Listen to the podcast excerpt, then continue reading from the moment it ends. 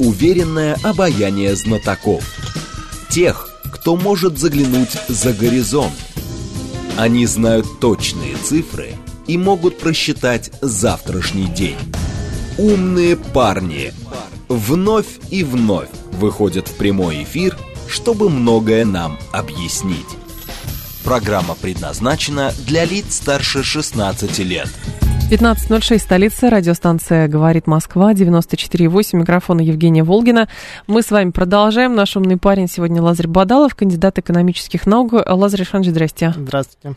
Наши координаты 7373948, телефон, смска плюс 7 925 888 948, телеграмм для сообщений «Говорит МСК-бот».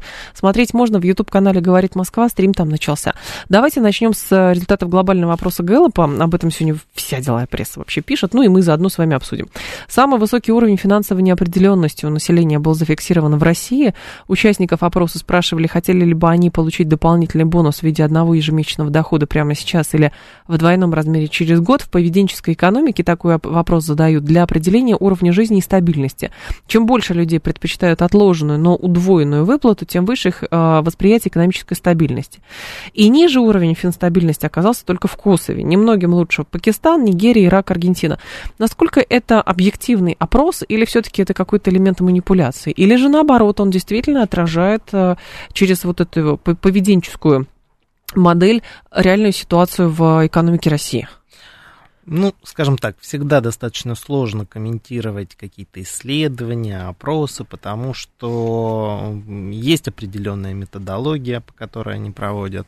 И все это достаточно обобщенное, потому что, ну, как тот же самый индекс Бигмака, да, можно ли его воспринимать как индикатор э, оцененности или недооцененности национальной валюты. Так и здесь. Угу. Есть определенная правда. Для чего вообще вся эта социология, да, там вот как раз упомянули, а, понять а, уровень жизни населения. Вот мне, как экономисту, для того, чтобы оценивать уровень жизни, изменение уровня жизни населения, другие больше показатели нравятся. Например, Это на зефирковый тест просто похоже детям. Вот, вот да. Что-то такое, Что-то есть. Ну, вот индекс Бигмака здесь очень близок.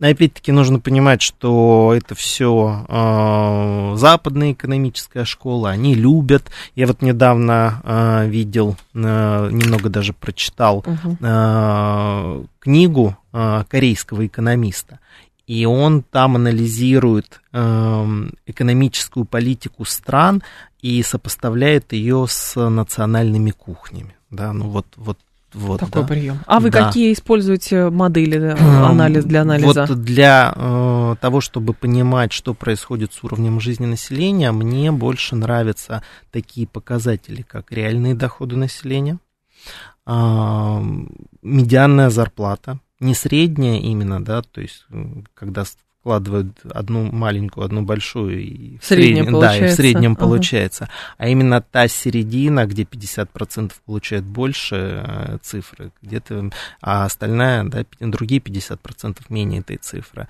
А, уровень сбережения населения, это тоже очень хороший показатель, потому что, во-первых, он показывает а, поведение с точки зрения того, что к чему больше люди стремятся. Кстати, а, если говорить о ситуации в России и а, через анализ уровня сбережений, вообще поведения со сбережениями, 22 год, текущий год показывают, что, во-первых, очень существенные суммы наше население переводит за рубеж, тут, кстати, сразу же возникают э, разные такие версии из серии, что да кто сейчас может переводить, это только всякие богатеи, давайте все запретим, но это на самом деле не так.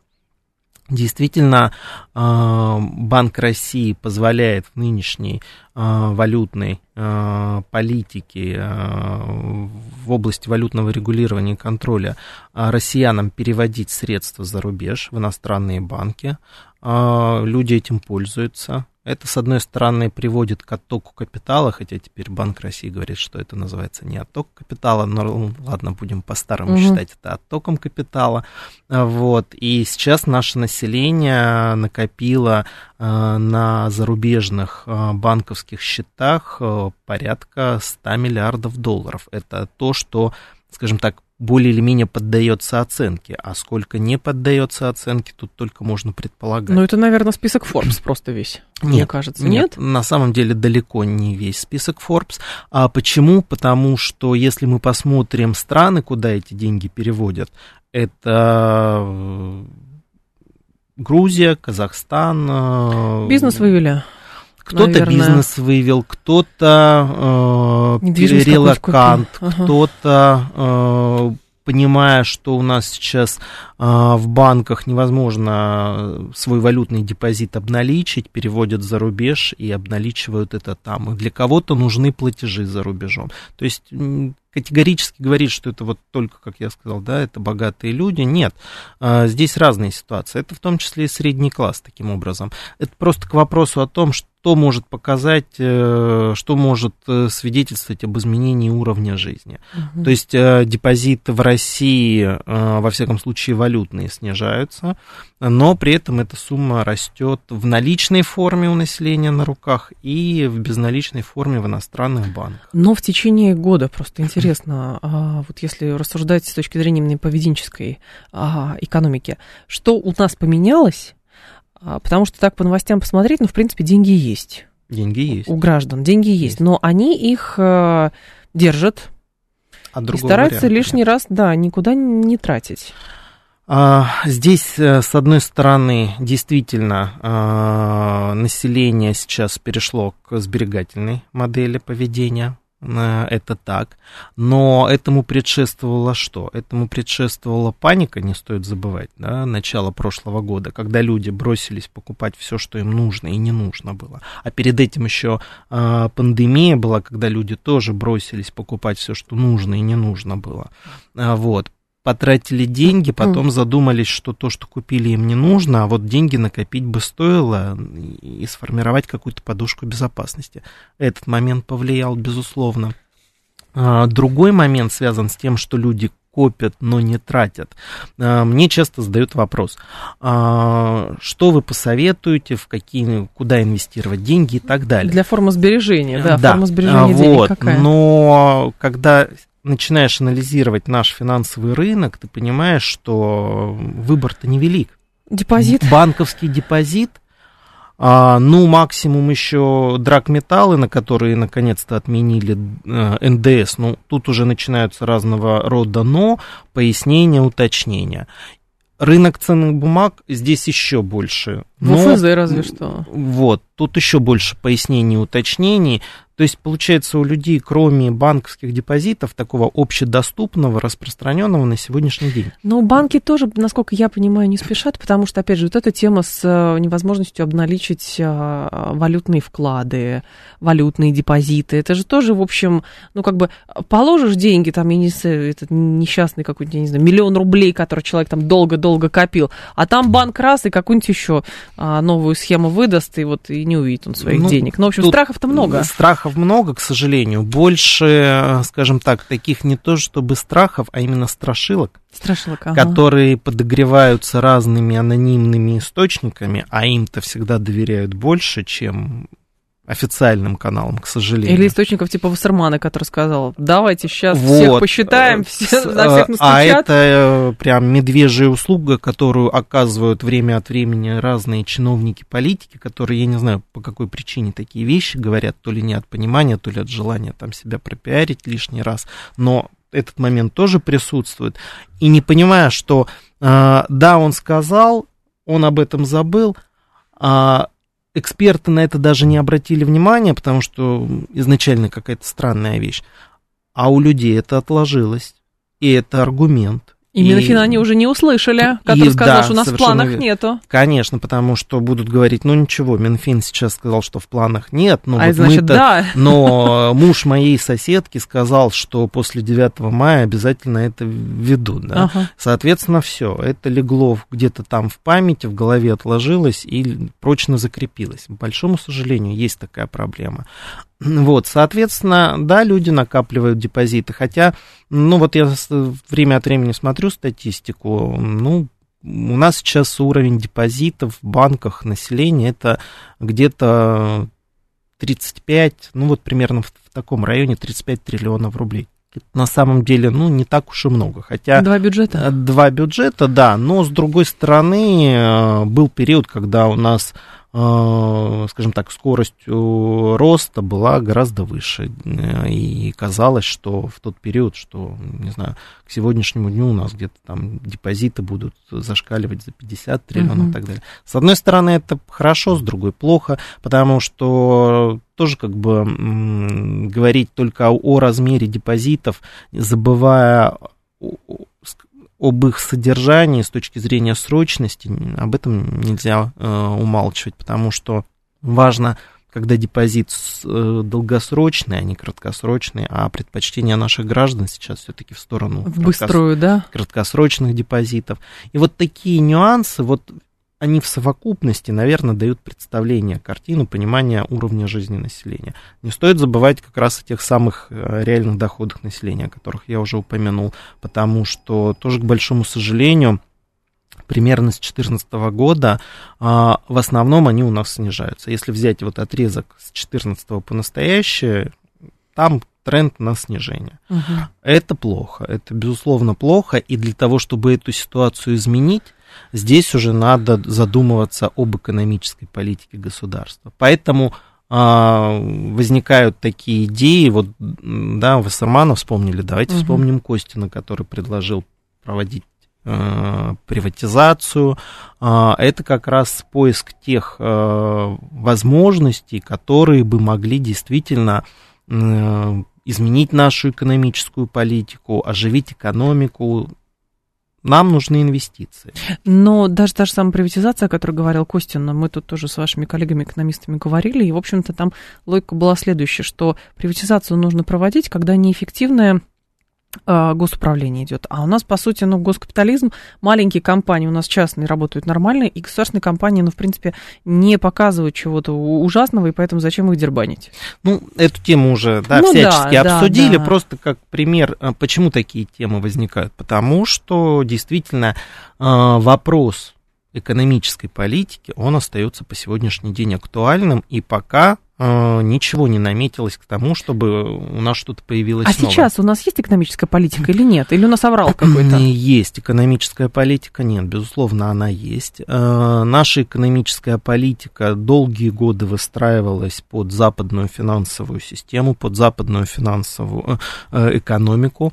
Соответственно, та экономическая политика, которая на сегодняшний день у нас в стране есть, во-первых, она скорректирована с учетом санкционной войны, да, и корректировалась она, ну, достаточно оперативно, и не могу сказать, что плохо. А, вот, есть определенные нюансы, проблемы, опять-таки вопрос инвестиций, опять-таки вопрос э, процентных ставок. Это все, безусловно, остаю, эти проблемы остаются, они никуда не ушли.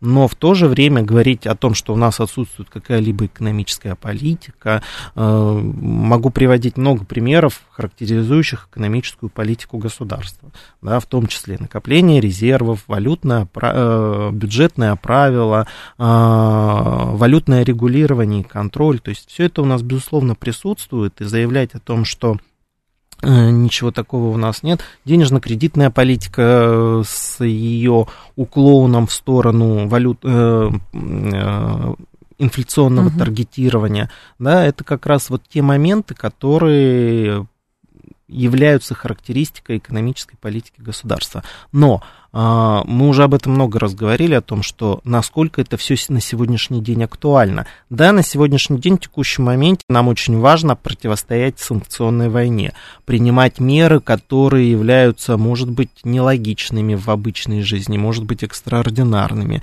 Где-то их будет кто-то критиковать. Но здесь нужно учитывать, что э, попробуйте найти на сегодняшний день э, подобную страну, в отношении которой примут такие беспрецедентные экономические санкции. Иран не в сравнении. Вообще Ирану посвободнее, да? Да, теперь Ирану существенно свободнее, и мы Иран вообще теперь рассматриваем, да, как канал. Когда-то нас рассматривали как канал, да, связи Помощи, с ага. финансовым э, западным миром. Теперь мы наоборот. Э, но опять-таки, э, если эта экономическая политика сводится к тому, чтобы мы пытались чего-то переждать, вот это очень плохо, потому что я уже много раз говорил о том, что переждать не получится. А признаки того, что наши нынешние а, методы направлены на то, что мы вот переждем, а потом будет как есть, есть? Есть, признаки, что вот мы есть, есть признаки того, что мы пытаемся переждать, к большому да? сожалению. Во всяком случае, когда э, год назад все происходило, все только начиналось, угу. я не мог так рассуждать, потому что я понимал, что э, это экстраординарная ситуация, нужно, нужно время. Но вот уже больше года прошло, да, я вижу меры, направленные на противодействие, на защиту, но я не вижу направлений вот создания э, этой экономической политики. Пусть не новой, но хотя бы трансформация с учетом э, сложившейся ситуации. Кстати, в этом плане э, буквально на днях я э, видел интервью Джанет Йеллен, Угу. Минфина США, да, да, главы Минфина США. И э, журналист ей задает вопрос, «А, не считаете ли вы, что наше поведение а, в отношении России, Ирана, других стран, санкционное имеется в виду поведение, приведет к тому, что статус доллара, а тут имелось в виду, что статус доллара это такой собирательный образ, то есть всей западной финансовой системы а, будет терять а, свой статус доллар, да, и, соответственно, вот эти страны начнут что-то создавать свое и так далее в таком духе. А, ответ меня поразил, да, ну, с одной стороны поразил, а с другой стороны, в принципе, как есть. Она ответила, что нет, я не считаю это проблемой, потому что у них альтернативы нет. И здесь как бы вот можно удивляться такому Категоричность, ответ... признак ограниченности бывает такое. Вот, да, то есть здесь... При всем уважении. Но, а, да, вот здесь именно так. Э, тебя с одной там стороны... Доктринальная такая позиция. Да, то есть с одной стороны тебя это шокирует, как бы, как э, человек такого масштаба может так рассуждать. А с другой стороны, если подумать, но ведь она права получается. А э, что на сегодняшний день мы предприняли для того, чтобы создать альтернативу? А, взаимные расчеты э, юань. А, это, и это, другие валюты. Вот, смотрите как. Бан Брикс. Это, да, вот смотрите Брикс. как. А, вот расчеты в национальных валютах это противодействие, вот текущее противодействие, защита от санкций. Чтобы денег Но здесь нужно глобально что-то, какое-то решение принимать. Заменять юань на доллар, здесь как бы это не то. Э, либо действительно новый банк БРИКС, новый МВФ, что, собственно говоря, уже по сути существует, но опять-таки нужно тогда активнее продвигать это какая-то страна в конечном итоге, э, это ведь не только я там это интервью смотрел, да, и многие другие и по всему миру. И в Китае это тоже смотрят. И они это тоже видят. видят и понимают и учитывают. И в конечном итоге, если мы упустим сейчас момент, то э, эту роль, инициативу перехватит Китай. И в конечном Надо итоге... подстраиваться, а, да? Почему это, да, высказывание Джанет Йеллен удивляет? Да, сегодня она права, сегодня альтернативы нет. Но через 10 лет Китай может альтернативу создать. И тогда ее аргумент будет не аргументом. Вот, поэтому... Но нас не волнует ни Китай, ни США, нас волнует Россия. Mm-hmm. И возникает логичный вопрос, а теперь-то мы чего ждем? А, в конце концов, у нас есть пространство ЕАЭС где можно было бы активнее развивать какие-то направления, опять-таки предлагать ну, может, да. у нас нет концепции, ну, как бы, вот. знаете, фундаментальной, да. нет какого-то фундаментального да, да, труда, да. сравним марксовскому труду, чтобы вот это было показано, что может быть альтернативой. Вот именно то, что я называю экономической политикой, да, новой, доработанной, как-то модифицированной, вот что-то такое. То есть здесь нужно уже задумываться о будущем. Сегодня, да, противодействие, защита от санкций – это политика.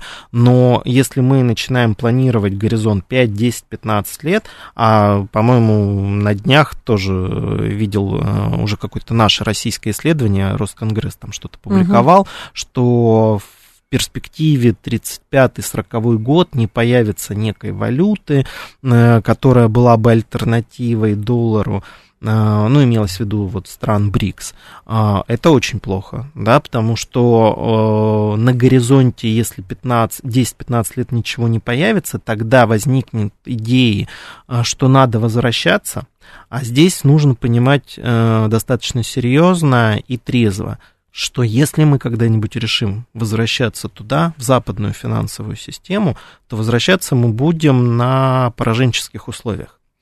А, кстати, в этом интервью ей задавали второй вопрос. Угу. После первого шел следующий вопрос. Он касался, заплатит ли Россия а, да, вот эти замороженные резервы, и будет ли Россия платить э, Украине что-то там. Типа репарации. Да.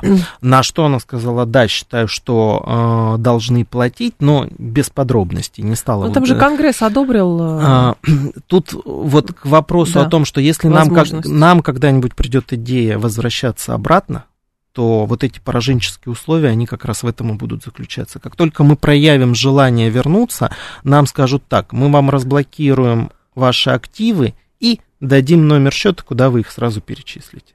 И да. в дальнейшем никто вам не гарантирует, что мы вас вернем, вы еще будете выполнять много других условий, а мы еще посмотрим, какие вы будете, хорошие парни или плохие. И угу. попробуйте только быть плохими, мы тогда еще хуже что-нибудь сделаем. Поэтому дороги назад на самом деле нет. И mm. сидеть вот это пережидать и пытаться каким-то образом э, думать, что пройдет время и через год мы вернемся, нет, не получится. Дальше будут вот эти истории все чаще и чаще встречаться, когда мы обсуждаем тему, что а, банк той страны э, россиянам блокирует да. счета, банк другой страны, мы начинаем обижаться, говорить, ну вот, вроде бы дружественная страна. На самом деле эта логика неправильная. Почему? Потому что мы пытаемся найти страны, то есть нам... В прежней э, системе прежней найти тех, системе, кто будет Совершенно верно. Наш мост разрушили, сказали, нет, все, вы здесь да. больше не сможете ходить. Мы ищем другие страны, у которых есть эти мосты, и мы по этим мостам пытаемся прийти в ту точку, откуда нас... А им где говорят, нас а нам самим эти мосты сейчас разрушат, Совершенно если мы вам верно. помогать будем. Конечно. Но это же вопрос другой. Хорошо, если есть депозитарий Евроклир, значит, нужно создавать какой-то другой, чтобы работали через него, пожалуйста. Ну, Правильно. условно. Но совершенно верно это вопрос создания инфраструктуры. Но когда будет создана инфраструктура, дальше возникает вопрос, а под что она создана? Подо что что да. здесь будет? Биржа? Новая биржа? А что в ней будет особенного? Чем она будет привлекать инвесторов? А, финан... Цифровые финансовые активы? Да, отлично. Но предложите эти цифровые финансовые активы. Мы уже со своими цифровыми финансовыми активами, да, это такая болезненная тема а, сколько уже их обсуждаем. Да, что-то появилось, там какой-то реестр Банк России э, наконец-то завел, там появляются какие-то участники, но это все равно еще не рынок. Это реестр, в котором отражены несколько участников, а если там посмотреть в детали операции... Ну вот нынешний слом, с чем бы вы сравнили? Просто чтобы исторически понимать в как бы проводить аналогию, в каком состоянии мы находимся, когда вот есть кризис, э, грубо говоря, кризис глобальной идеи, как жить дальше? А вы знаете, с чем бы сравнил с чем? и с чем сравниваю? А, мне кажется, что мы сейчас находимся в такой ситуации, когда после Второй мировой войны э, США формировали сначала Бреттон-Вудскую систему, потом Ямайскую. Угу. Э, мы же в Бреттон-Вуде участвовали, посмотрели, послушали их предложения, нам не понравилось, мы отказались и дальше пошли Сами. своим путем. А потом все в 90-х закончилось так, как закончилось. И нам опять-таки пришлось возвращаться туда тоже, по сути, на пораженческих условиях. Вот сейчас нам история предоставляет возможность, да, снова такой шанс. И Почему я говорю, что нужна экономическая политика новое, доработанное, потому угу. что в таких условиях это шанс, и нужно что-то новое предложить миру. Лазарь Бадалов с нами, кандидат экономических наук. Сейчас будет информационный выпуск, потом мы с вами продолжим. Уверенное обаяние знатоков. Тех, кто может заглянуть за горизонт. Они знают точные цифры и могут просчитать завтрашний день. Умные парни – 15.35 в столице. Программа «Умные парни». У микрофона Евгения Волгина. Лазарь Бадалов с нами, кандидат экономических наук. Тут э, любопытная тема была. Мне сначала даже показалось, что это какой-то троллинг от зампреда Банка России. Алексей Заботкин, он опроверг информацию о том, что регулятор принимает решение по приказу мировой финансовой закулисы. На просьбу прокомментировать информацию о том, что ЦБ подчинен мировой финансовой закулисе и делает то, что она приказывает, Заботкин ответил. А, относиться к этому утверждению нужно как к мифу, который, по всей видимости, сформировался а, значит, ранее, и, соответственно, с этим нужно что-то делать. Но возникает вопрос, что с этим можно сделать, с учетом того, что мифов действительно много, вопросов было много, но параллельно, параллельно а Набиулину долгое время обвиняли в том, что она, значит, там а, выполняет указания там, Международного валютного фонда и так далее. Но эта логика ломается с учетом того, что экономика России под санкциями устояла, и когда-то Экономист даже ее признал лучшим а, центральным банкиром вообще во всем мире. То есть... Это э, было... Да. Это, нет, это, вот когда ее признавали лучшим экономистом, да, лучшей главой Центрального банка, это было, наоборот, в плюс в пользу а, тех, в пользу кто... тех было, да? Они говорили, ну, конечно, конечно, свою-то отметили. Ну, вот. общем, Но это беда, на самом деле это беда с точки зрения... Э, нет, вот это сформировавшееся мнение, устоявшееся у нас, то есть это из серии, что вот муж соседки, а у него да. на работе там, и им сказали, и это все точно. Э, не переубедить, э, не переспорить, э, в этом уверены многие. Угу. Всегда найдут обязательно подтверждение этому. К сожалению, еще подогревают эти идеи некоторые наши экономисты, эксперты, в том числе и в официальном э, информационном поле, любят это все как бы э, кивать в эту сторону, намекать на это, кто-то открыто говорит, а я уж не говорю про всякие анонимные и полуанонимные информационные да, каналы, угу. там-то эта идея очень часто распространяется. Ну, что тут можно говорить? Жаль, что люди в такое верят. Это начинается из серии там как вот недавно у нас все специалисты по коронавирусу закончились, сейчас все у нас э, военные эксперты, вот, но параллельно все разбираются в экономике и точно знают, э, да, кто, кто кого контролирует, как регулирует. Я всегда в этом случае отвечаю таким образом. А, вот на Биулину ту же самую недавно переизбирали. Ее кандидатуру предложил президент Российской Федерации, утвердила Государственная Дума. Ну, если вы так считаете, тогда попытайтесь как-то эти два момента сопоставить, э, вот, и делайте какие-то свои выводы. Вы знаете, как говорят, президента, президента вводят в заблуждение, вводят в заблуждение а знаю, а Дума да. не может да, президенту я, я все это прекрасно знаю, читаю, вижу, как бы э, здесь людей, как я уже сказал, трудно переспорить и, наверное, даже не нужно, к большому сожалению. Угу. Это, конечно, вот мы говорили про уровень жизни, да, в первой половине, а сейчас кстати, нужно упомянуть еще про финансовую грамотность. Это тоже очень важный э, момент, характеризующий э, экономическое состояние страны, экономическое положение населения. Э, мы здесь на самом деле не блещем экономической грамотностью, когда начинаешь вот в таких моментах разбираться, и когда видишь ту позицию, которую люди высказывают, как они считают, это действительно... Э, Даже от публичных на... людей, да? Да, и в том числе от публичных людей, в том числе такого рода заявления, давайте там вклады какие-нибудь конфискуем, давайте там э, вернем во... военную экономику. Ну вот все в этом духе, это вот в этой области, к сожалению, лежит. Угу. Ну, что тут делать? Это, наверное, можно этим э, мемом из интернета охарактеризовать. Да, в интернете кто-то не прав. Ну, вот все. В интернете кто-то не прав. Но с другой стороны, какая-то мировая закулиса, вот все-таки то, чему подчиняет, по-другому это назовем, общие правила. Мы угу. в эти правила встраивались. А, есть наднациональные институции различные, угу. Международный валютный фонд, Европейский центральный банк. В конце концов, мы вкладывали свои деньги в государственный долг Соединенных Штатов Америки. Можно считать, что все это большая мировая кулиса даже, а не за кулиса.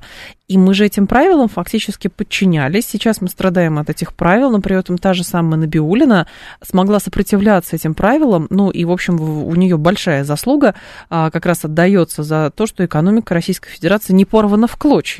Да, а вот э, если э, мы оставили вопрос, связанный да. с теориями, э, и переходим к реальности. Реальность такова, мы уже об этом тоже начали говорить, вспомнили Бреттон-Вудскую, Ямайскую систему.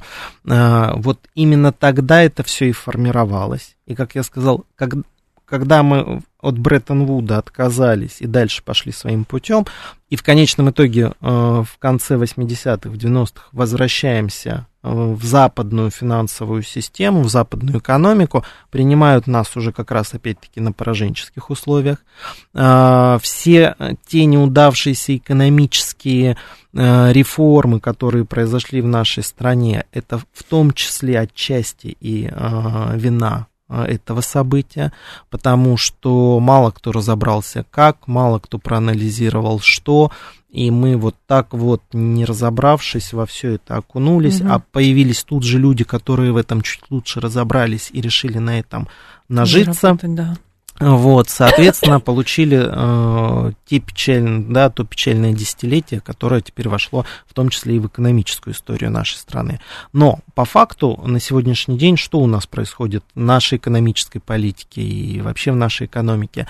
Э, очень часто многие экономисты, опять-таки, а, как только переходят э, все в плоскость какого-то спора, любят сразу характеризовать из серии «это либералы», все с ними понятно и угу. так далее. Ну вот я не люблю это, потому что это у нас теперь слово «либерал», оно используется как ругательное, поэтому вроде бы перешли на оскорбление, потому что не хотят разбираться в деталях. Наш центральный банк, наша экономическая политика а, приверженцы, и мы живем по современной так называемой денежной теории экономической. Да, ММТ ее сокращенно называют и так далее. Но э, это факт. И мы к этому шли, мы перестроились на эти рельсы, э, поэтому мы э, члены МВФ, поэтому Всемирный банк, поэтому Э, резервы храним таким образом, поэтому денежно-кредитную политику таким образом реализуем. И в целом строим нашу экономическую политику, строили экономическую политику именно таким образом, потому что это современная, та самая современная денежная теория. И вот тут как раз возникает вопрос. Э, то, что наш Банк России сумел противопоставить санкциям, кстати, вот недавно э, в одном из докладов Банка России стало понятно, они раскрыли информацию о том, что до введения санкций они успели ввести в страну порядка 60 миллиардов э, наличной иностранной валюты. Это как раз из тех самых наших резервов, 300. часть о, о которых все-таки заморозили. Вот теперь точно непонятно, какую сумму в итоге заморозили, потому что если они раскрывают такую статистику, то здесь возникает вопрос, 300 ли там заморожено или меньше.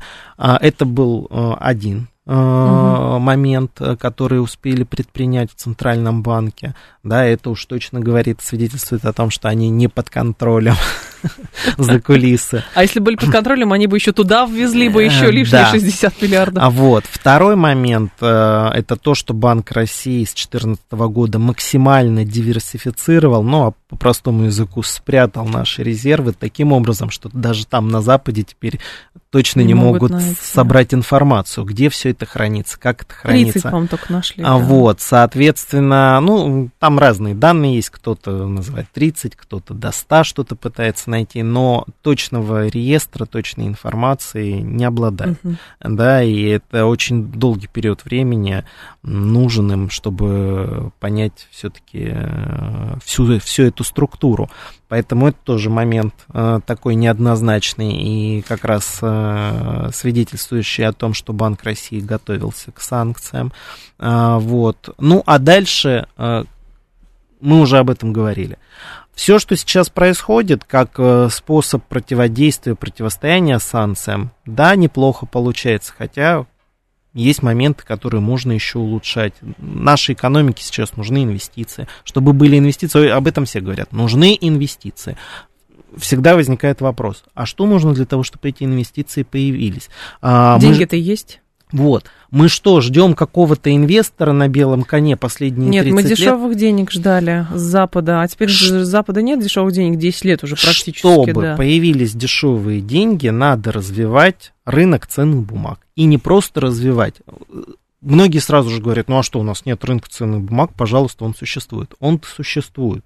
Но а, каким образом в США, например, добиваются дешевых денег? Они, кроме а, они на рынке ценных бумаг создают еще так называемый разделяют его на первичный и на вторичный. Это не там, где эмитенты и спекулянты, нет, это там, где э, на первичном рынке э, можно создавать ценную бумагу, угу. продавать ее, а на вторичном рынке ее можно рефинансировать. Ну, в частности, самый яркий пример это э, ипотечные облигации. Да, ипотечный банк выдает ипотечный кредит, но деньги на 30, 40, 50 лет у ипотечного банка не компенсируются никакими депозитами. Поэтому единственный способ, единственный инструмент выпускать ценные бумаги, реализовывать их на вторичном рынке, где они будут обращаться без каких-либо ограничений. И вот этот именно э, момент, этот э, сегмент фондового рынка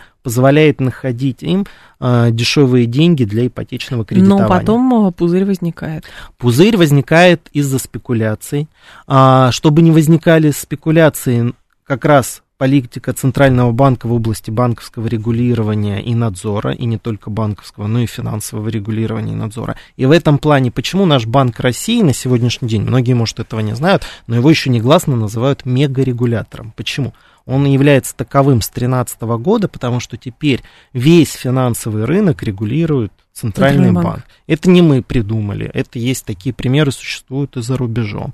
Для чего это сделано? Это сделано для того, чтобы не возникали такого рода спекулянты, спекуляции, пузыри и так далее. Даже да? для этого приходилось этот банкопад, насколько я понимаю, да, устраивать? Совершенно числе, верно, да. Потому что прачечных есть, было больше, чем банков. На сегодняшний день, да, осталось у нас порядка там 400 кредитных организаций. Опять-таки, на сегодняшний день это тоже вопрос. А не мало ли, а не слишком ли мало оставили? А, можно в какой-то степени говорить о том, что дефицит банковских услуг присутствует, в том числе, вот, как я уже упоминал, с точки зрения того, что а что еще население может сделать? Да, есть некие там 35-40 триллионов рублей, ну, хотя бы половина из которых потенциально можно было бы направить в инвестиции долгосрочные. Но инструменты куда? нужны, совершенно и верно. И куда инвестировать? И самое главное... Инструменты. Да. Нужны инструменты, с помощью которых можно будет инвестировать. Нужны условия, а, потому что человек экономически посчитает а, очень быстро. Да? Мы там глобально, может быть, а свои личные финансы мы умеем считать. И если ты понимаешь, что а, тебе предлагают инвестировать на какой-то длительный срок, но в итоге ты заработаешь примерно столько же, сколько и доходность по депозиту, возникает вопрос, зачем мне так рисковать, если я в итоге получу результат такой же, как от краткосрочного депозита. Поэтому здесь Почему речь идет об экономической политике государства?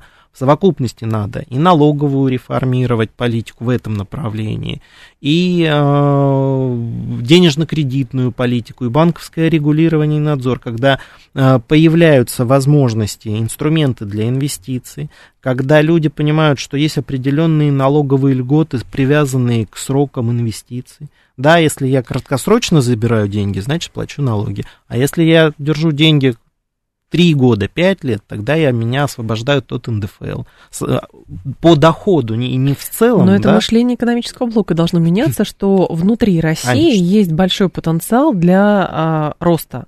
Потому что у нас есть пресловутый фонд национального благосостояния. Мы над ним, как над златом Кощей, чахнем и, и, и используем да. только разве что вот дыру бюджетное правило. Все. Вот, только бюджетное правило. У нас ФНБ вот в чистом виде, опять-таки, что характеризует нашу экономическую политику? Вот, пожалуйста, бюджетное правило. Ну, ФНБ. это бухгалтерия обычная. Вот это вот А, у меня здесь должно быть столько-то, а вот здесь Это столько-то. а, подходило для нашей экономики. а, Как, было много денег. да? когда это нулевые, это вводил эти идеи все Кудрин, и тогда это соответствовало ситуации, это было нормой, но, простите, уже прошло больше 15 лет, и это уже на сегодняшний Уже- день вообще не актуально. Как это называлось? Стерилизация денежной Стерилизация массы. денежной массы, да, тогда вот э, когда зарождались все эти идеи про закулису, когда говорили, вот у нас огромные У нас ресурсы, много денег, у нас давайте. много денег, мы их инвестируем в американские ценные бумаги под минимальные проценты, почему мы эти деньги не можем инвестировать в российскую экономику под минимальные процентные ставки? Нам говорили, что инфляция, ну, действительно инфляция. Хотя, если бы мы э, как-то трансформировали свою экономическую политику, у нас появился в определенный момент времени пространство ЕАЭС, банк ЯБР, Евразийский банк. Я много раз об этом говорил, и в научных работах об этом писали, что нужно России увеличить капитал этого банка, а этот банк будет инвестировать в том числе и в российскую экономику, и в пространство ЕАЭС, и в инфраструктуру ЕАЭС. И сегодня мы бы всем этим пользовались. А то получается, что мы были такими крупнейшими донорами, как выясняется, условно, организации ПАСИ и прочее. Да. Примите, пожалуйста, мы готовы еще больше денег дать, только примите нас, пожалуйста. А теперь, в общем-то, ну, А теперь, в общем-то, нам э, все равно пытаются показать наше место, да, э, в силу, опять-таки, тех же обстоятельств, как рассуждает Джанет Йеллен. А куда они пойдут, если... куда пойдут, да. Да, они даже не ожидали, что мы сможем пойти с точки зрения э, там, функционирования финансовой системы. То есть вообще расчет НСПК, был... что ли, что у нас не запустится? И НСПК не запустится, и биржи рухнут, да, и, э, не знаю, и курс будет 200, и вообще вся банковская система развалится. То есть расчет был именно на это. А, Не сработало. Но теперь в долгосрочном периоде пытаются, а в долгосрочном периоде только нужно реформировать свою экономическую Но вопрос, на каких партнеров полагаться. Потому что, насколько я понимаю, очень серьезно сейчас европейцы, амери- ну, точнее, американцы даже берутся за Казахстан, потому что Минфин США обсудит соблюдение санкций в Казахстане, а мы знаем, что очень много а, британских и американских денег, и европейских вместе с тем, находятся в Казахстане, и Казахстан себя ведет очень странно по отношению к России. Мы к этому относимся, конечно же, с пониманием, что вот так. Но, по сути, Казахстан ближайшее к нам государство. Мы там откроем какой-то бизнес, у нас там взаимные какие-то сотрудничества, евро... Что у нас, ЗЭС, да? Таможенный союз и прочее, прочее. И тут американцы. Вот, мы об этом уже тоже говорили. Да. Казахстан ведет себя не странно, Казахстан ведет себя вполне адекватно.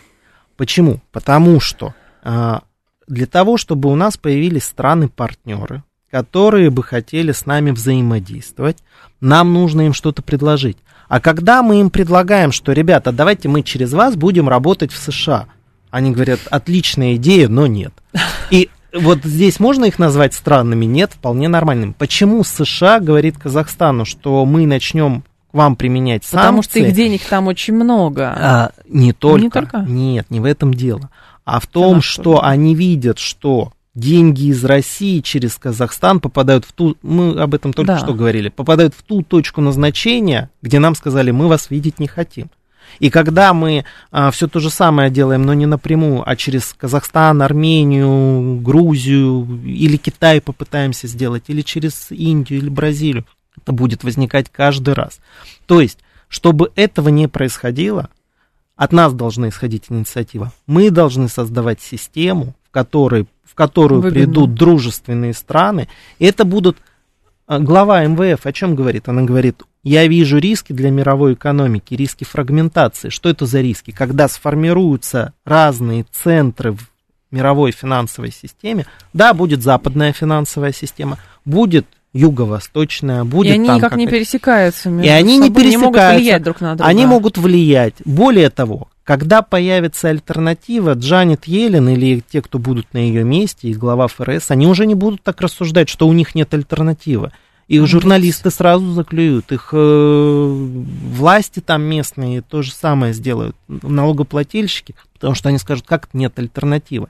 А Вон, у них есть альтернатива, у них есть свои валюты, э, которые используются да, угу. на международном уровне, не в национальных валютах ведут расчеты, что тоже, в принципе, норма.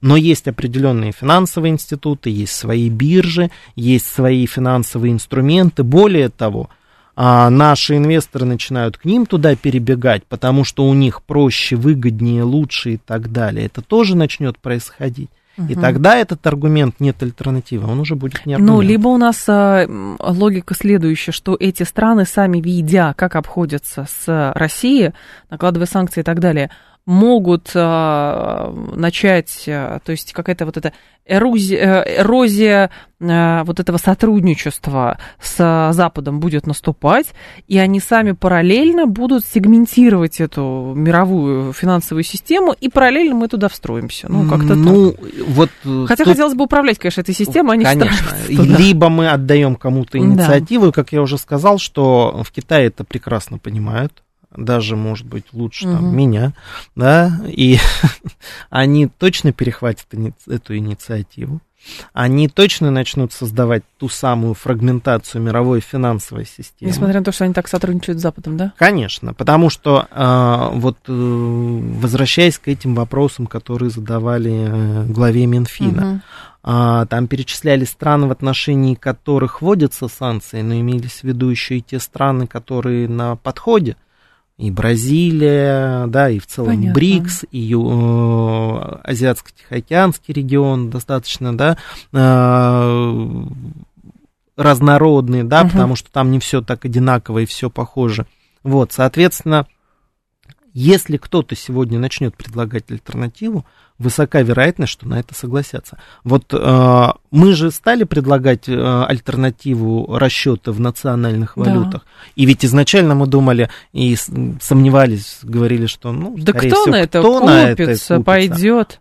И тут большое удивление, оказывается, купились, повелись и согласились. Бразильцы более того, начали. Индия, даже. Бразилия, Китай, да, и более того, даже согласились на изменение национального законодательства. А что такое изменение национального законодательства? Это внесение изменений в свою экономическую политику. Индия на это пошла, Китай на это пошел. Угу. То есть уже есть прецедент, что не все так однозначно, что все категорически будут нам говорить нет. Если мы будем более активно предлагать, угу. более того, если мы будем активно создавать, предлагать и показывать, и в том числе на своем примере. А что нам могут ответить, когда они смотрят, что мы уж там с теми же самыми, опять-таки, вспоминаете, цифровые финансовые активы? Ну, нам просто скажут, вы у себя это не наладили, не запустили, а вы нам предлагаете какие-то цифровые финансовые активы. Или мы говорим о том, что, ну вот этот инструмент будет, но он будет только вот для международных расчетов. Замечательно. Это какой-то переводной советский рубль, наверное, возрождение его. А, в России, в СССР нет, а вот там где-то Можно. будет. Да. Лазарь Бадалов был с нами, кандидат экономических наук. Лазарь Александрович, спасибо, ждем спасибо. снова. Далее у нас рубрика «Русский язык», потом новости, потом Юрий Буткин. Я с вами прощаюсь, всем хорошего вечера.